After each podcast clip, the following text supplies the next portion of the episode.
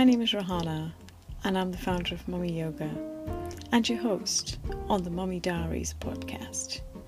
The Mummy Diaries are heart to heart, cafe style conversations about our journey into becoming mothers.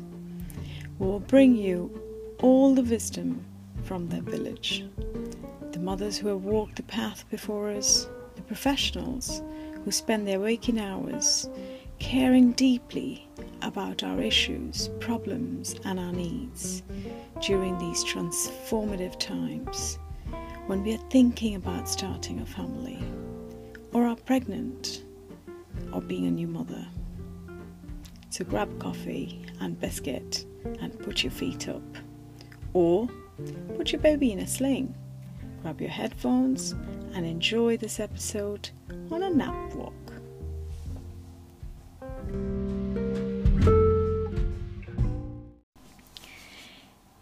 This very first episode of the Mummy Diaries, I want to take you back to pre COVID times in a cafe, hustling and bustling with life and conversation and chatter. This was the day we had just wrapped up the baby wearing yoga class, and we all gathered in the cafe nearby to talk about everything mothering and to just kind of get a sense of companionship. That was such a big part of our studio classes then, and will be as we move forward back into the studio classes. But this is a conversation I recorded with Gemma. Gemma's story is very interesting, but at the same time, not uncommon at all. She was 39 when she was pregnant for the first time with her son Eric. And here, in this very candid conversation, she talks about how she was treated be- because of her age and how did she go about changing the conversation from it being led by people who had age old ideas about or um, about age or just kind of not appreciating that a mother needs to be part of the decision making process and how she changed that. What did she do to empower herself? And how eventually her birth story, her experience, is defined by the stance that she took and the answers that she looked for. I also found the Gemma story resonates with mine. My last baby was also born after I was 40, and I went through very similar struggles and battles myself throughout pregnancy. And so I hope that if you're out there who's you know, if you're just pregnant and you're 39, you're 40, you're 42, you will find Gemma's story very empowering.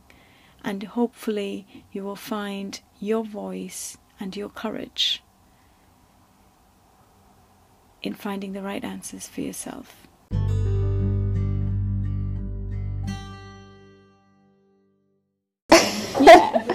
okay, so my experience is from my very first appointments, because I was 39 at the time I got pregnant, I had induction mentioned to me from almost not the midwife appointments, but the first appointments that I had at the hospital. I received letters for growth scans without any explanation of why I was getting them. So right from the beginning, my age was being mentioned as quite a, a, key feature, the fact that I would be 40 by the time that he was born. And I think the word induction was mentioned at my first consultant appointment, which I think was probably first scan. Did you have a consultant appointment because of your age in the first Because place? of my age. The, the only reason I had consultant appointments was because of my age. They were very different from the appointments that I had with the midwife. So when I actually I, I became shared care, so some of my appointments were done at the health centre in Frodsham, the rest of them were all done at the Countess. But because of that, I didn't consistently see one person the whole way through. The first consultant appointment was actually okay because the consultant I saw listened to me and actually directed me to the, the academic papers to read, so I was able to read up on induction. But it was never really mentioned as an option, it was mentioned as this is what will happen, purely based on your age and it was only having conversations. vocabulary The vocabulary that was being used was very much "we will want to induce you." So it wasn't really "we we might" or you know, or what do you consider? Or do you consider? It was "we will want to induce you," and it was only actually having conversations with the ladies actually at yoga where I kind of heard this. Well, induction is it's an option, it's a choice, it's not something that has to happen. And I think for a lot of women, I know I've spoken to some other women who've been told that again that we will induce you and it's quite scary I think for, for a lot of women it's it's a you're putting your you're baby at risk. around what induction is in the first place. Exactly, and it's, it's very much it's kind of well, what is this process of induction? And it's only through doing quite a lot of reading that I actually, you know, you can understand what the induction process is and, and to really have a have an idea of what this actually means.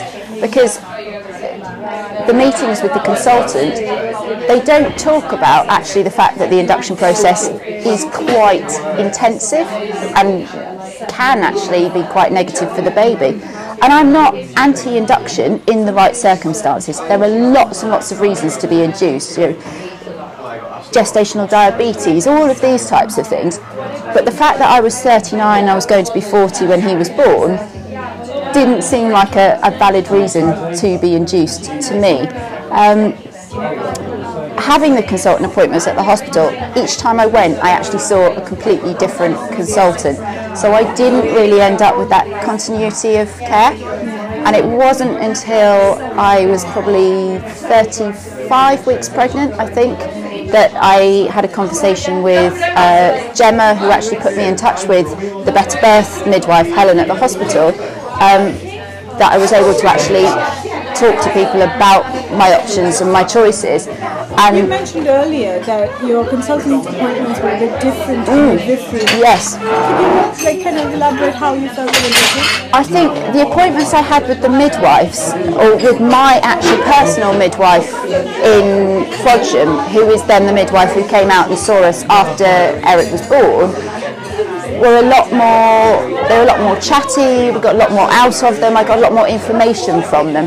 Whereas the consultant appointments were very much your growth scan's fine we'll see you again in two weeks.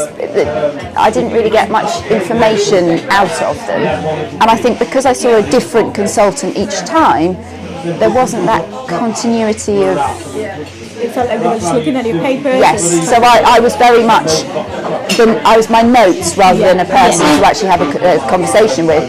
Whereas when I saw the midwife, she remembered things we'd spoken about before, and it felt more like a, a personal relationship than just being yeah. being notes.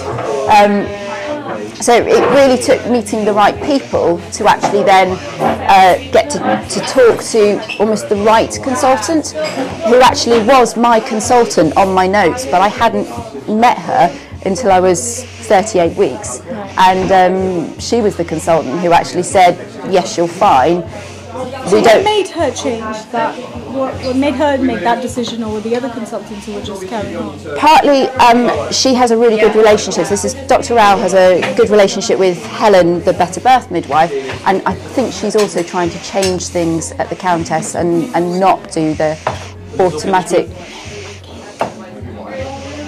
and not not automatically want to induce people just because you're going to be 40. So I think she's quite open to listening.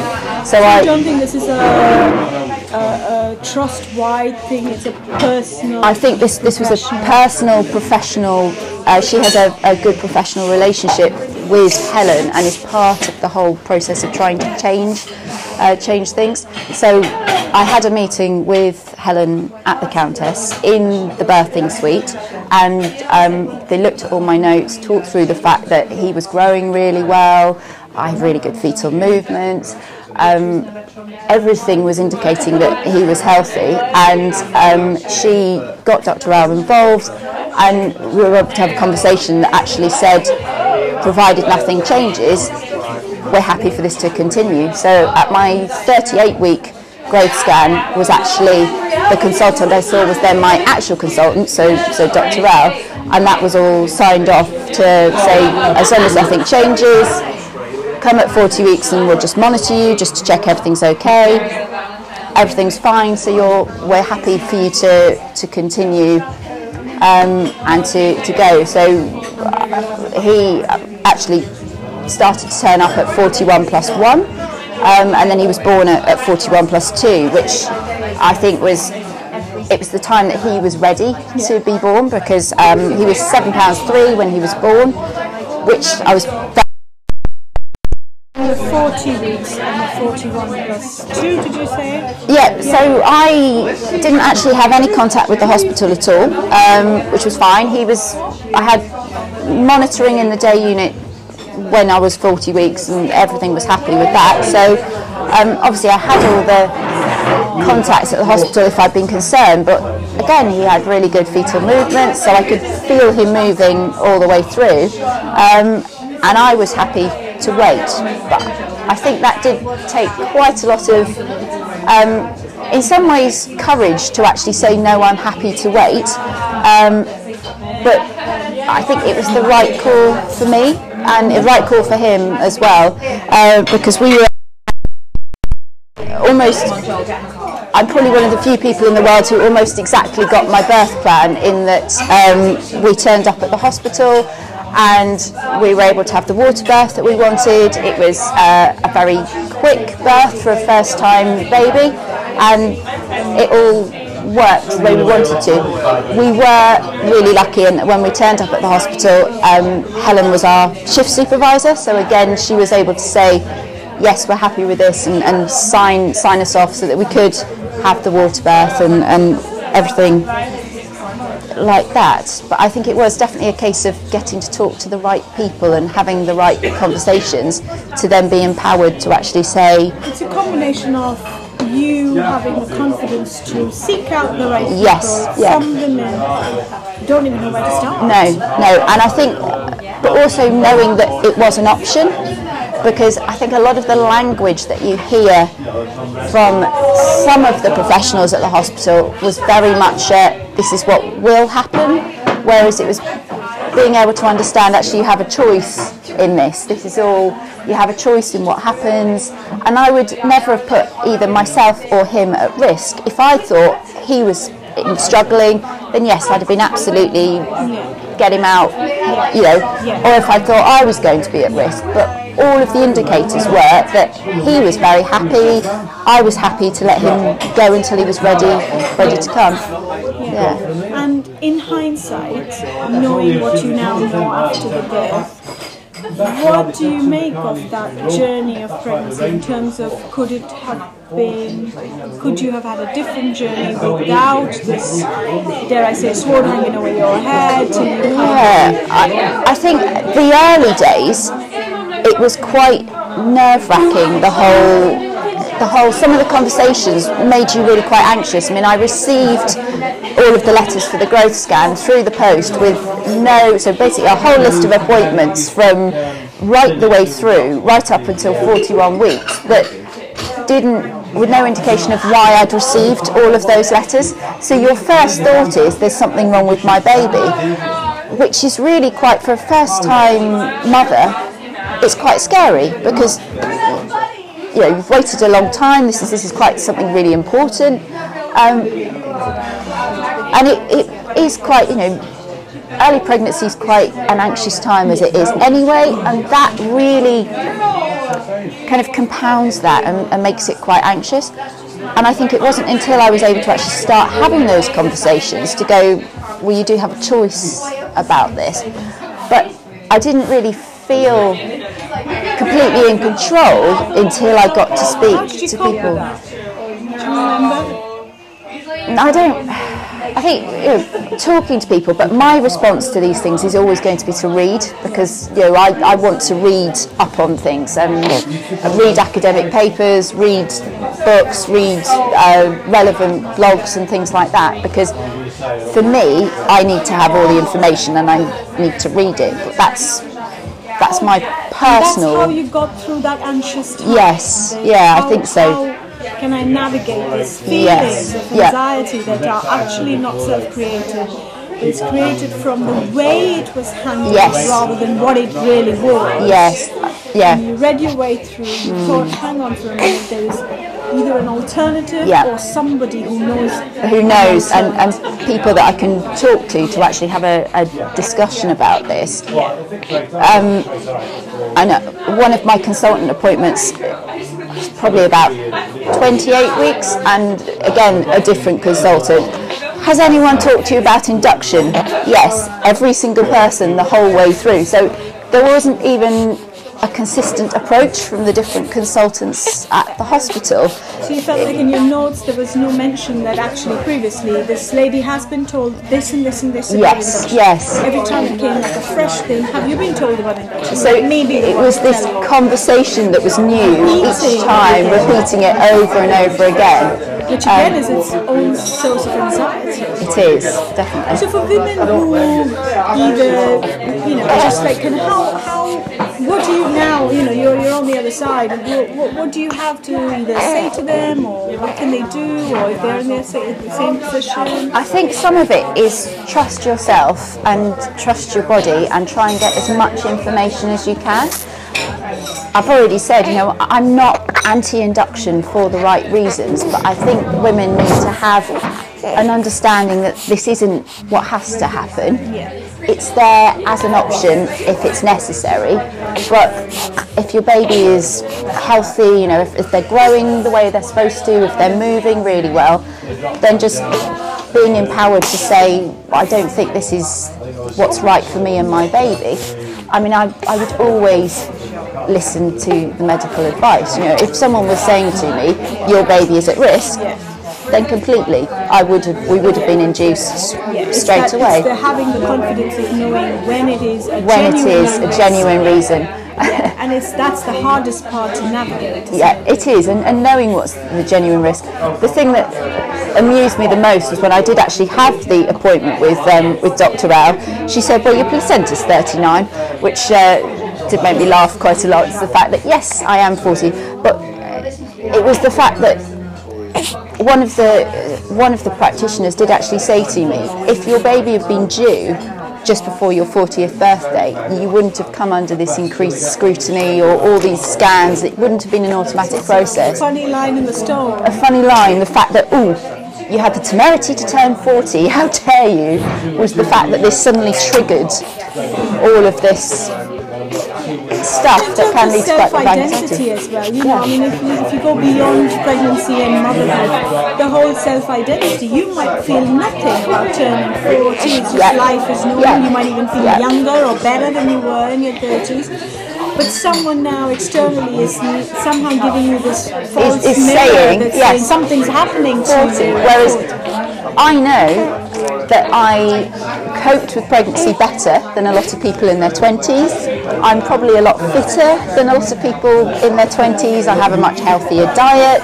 Um, You all of these yourself things. out, I think. We were all a bit don't know what we are doing in our lives in Yeah. our twenties. I, I mean, uh, I'm, I'm pretty similar in, in, in terms of age with Yeah. you, and I feel, wow, had I had my children when I was twenty, I'd be so screwed. Yeah, So we- couldn't even look after myself at 20. Exactly. Yeah, I mean, I'm not saying that 20 is not the right So. Oh, age for for, people for some people, it's absolutely the Yeah, right time to start your family. And to understand that making maternal age just that Just that.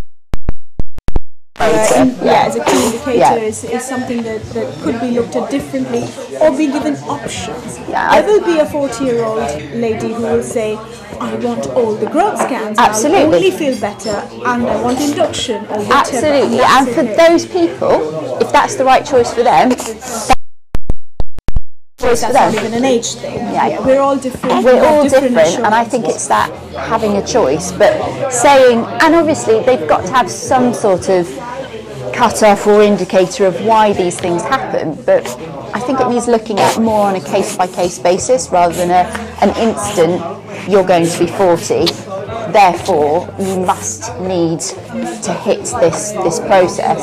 Whereas I think it was nice to have growth scans and to see but it was almost in some ways it's taking up quite a lot of time and resources at the hospital that I could easily have come more under midwife care. I probably didn't need to see a consultant at every appointment I had. Um, my partner didn't need to take time off work every other Monday to go to the hospital with me. All of these things. logistics, Logistics, yes. logistics. As much as that should, it never is a concern when it comes to the health of our health and our babies. Absolutely. But you can't miss the fact that it's quite a logistical challenge. It is quite a logistical challenge, yeah, yeah it is. So yeah. Anything else you'd like to share with the women who will be hearing this or anybody who will be hearing this? I think it's just kind of trusting trusting yourself and trusting your body. For me, I wanted things to be as natural as they possibly could be. I know a lot of women who have had lots of sweeps and things like that on the run up to their, their baby's birth. Everyone's got to make their own choice about what happens and, and why they choose to do that. Um, I didn't have any sweeps, and he turned up when he was ready. It was a very relatively easy labour. So what we're really seeing is, despite the run up to it, whatever it was, at the end of the day, this is how it turned out for you, Yes. and you're glad that the, Yes. the Yeah, decision so- you were able to make. for, for me, it was being empowered to actually make the decisions and to know that there were there were actually people at the Countess who would listen and who would allow me to have that voice and to actually um, to know that there is a choice and you can act on it and there are people who will support you it's just finding the right people to talk to Thank you very much, Emma. no Thank problem you. I love the way Gemma navigated the, her whole pregnancy and what was thrown at her just because she was 39, 40. And um, as she says, her consultant, you know, maybe part jokingly said, Your placenta is 39. And that's, I, think, I find that's the ridiculous nature of rules and regulations and policies. And we have to bear in mind that these policies are made to protect us and to protect the caregivers that are around us. However, when they are taken as gospel, as the word in the book, without looking up and looking at the person sitting in front and using a professional judgment to make an informed call on when these policies make sense and when they are just guidance is really important to bear in mind as you go through your pregnancy and the care that you are under. I would urge you to read up just like Gemma did, find yourself empowered with the real facts, and ask people who have been on this journey before, listen to podcasts such as this, read books that will give you a flavor of what you may or not you may not want to kind of take on board for your own journey. So, as Gemma has said towards the end of her interview, this was the right path for her.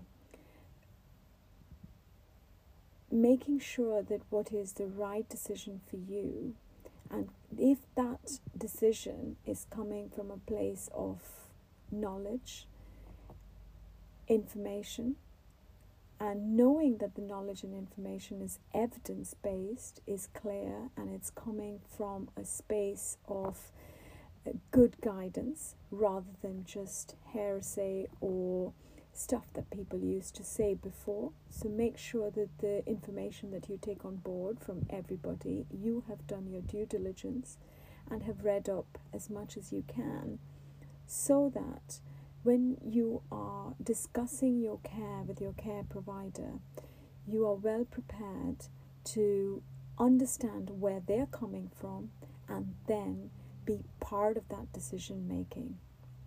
So I really hope that Gemma's story has inspired you to go out there and find information that is relevant for you. They are there. There are lots and lots of spaces where good information is available now. We're very lucky. On our Mummy Yoga website, we have uh, a, a big bank of useful external resources, books, that's a starting point. If you are if you know if you if you're kind of struggling to where to start um, the NHS website we have a great um, uh, uh, maternity voices partnership in each trust. So if you're with Chester there's a Chester maternity voices partnership. But if you're with um, any other trust make sure that you engage with them. They have the, they can signpost you to the right people. They can take your concerns to the concern to the to the professionals. So there is a lot of space for you to look at your care, question it, and not simply accept it because it's coming from the care provider and the, just because the care provider has said so. So I really hope that Gemma's empowering interview has given you that confidence to make your mind up and speak your mind.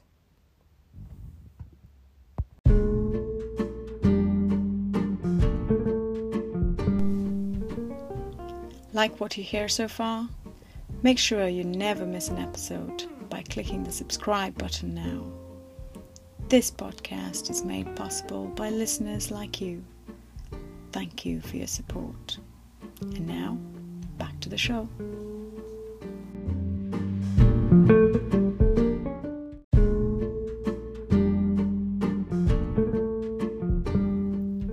This section of the podcast is dedicated to science.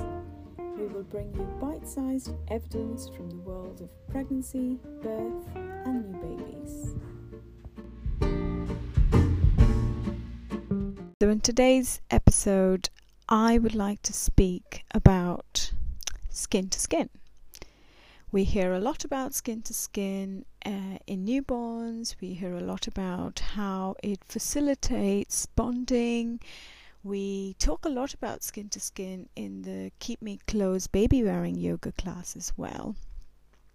But why is skin to skin so powerful? Well, let's go back to the very beginning of how skin is actually made. How is it formed? Skin is formed from the ectoderm of a cell. So that is the outermost layer of the cell. Interestingly, so is your brain and spinal cord formed from the ectoderm as well. So you can almost say that the skin is like an external brain, and your brain and your spinal cord acts as skin on the inside.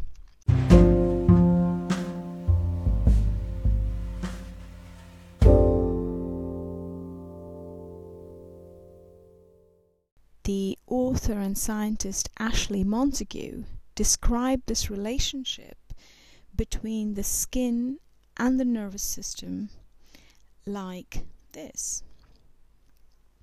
Because the brain and the spinal cord develop as an indentation of the skin, it can be said that these two components of the nervous system consist of a part of the skin which is buried inside the body, or that the skin is the part of the central nervous system which is exposed to the surroundings. The skin is the first of our senses that is developed. And by six weeks inside in, ut- in utero, the embryo can respond to touch. The eyes, the ears, the smell, taste, they all develop over time and later on. So, from this perspective, the skin is our very first sensing organ, the part of our body that begins at the beginning. And this is the reason why, when someone's gentle touch touches us, any human connection gets deeper. This is why hugs are powerful. Gently touching someone's shoulder and encouraging them, giving them support, letting them know you're on their side is one of the most profound things we as humans do with each other. We, we tend to underestimate the power of skins purely from this perspective. But just giving you an idea of not only that it is one of the oldest senses, but also it has this connection to the very core of our beings, the same material that brains and spinal cords are made of. And also, more importantly, we've got lots of skin, like more than two meters in um, in, a, in, a, in a grown-up adult body, and that gives us a lot of information from the external world. For a little baby, we don't need the verbal language. We don't need any other information system. We have the most powerful, the most deepest, the most connective sense when we touch a baby when we keep the baby close, when we hold the baby. And in addition to the other information that we can get from the skin and the body, like heart rate, like warmth, like even increasing that sense of comfort that comes through the pressure of the touch all of those things add layer on layer to the deep connection that we as humans are born. This is the power of touch. This is the power of our deepest and our most primal of sense. So don't let anyone tell you you shouldn't pick your baby up don't let anyone tell you you should keep your baby far away from you because you're creating this rod for your back or whatever it is that they say. A connection that is impossible to replace happens when you touch and hold and caress and kiss and cuddle your baby. Don't let any experts take that preciousness away from you.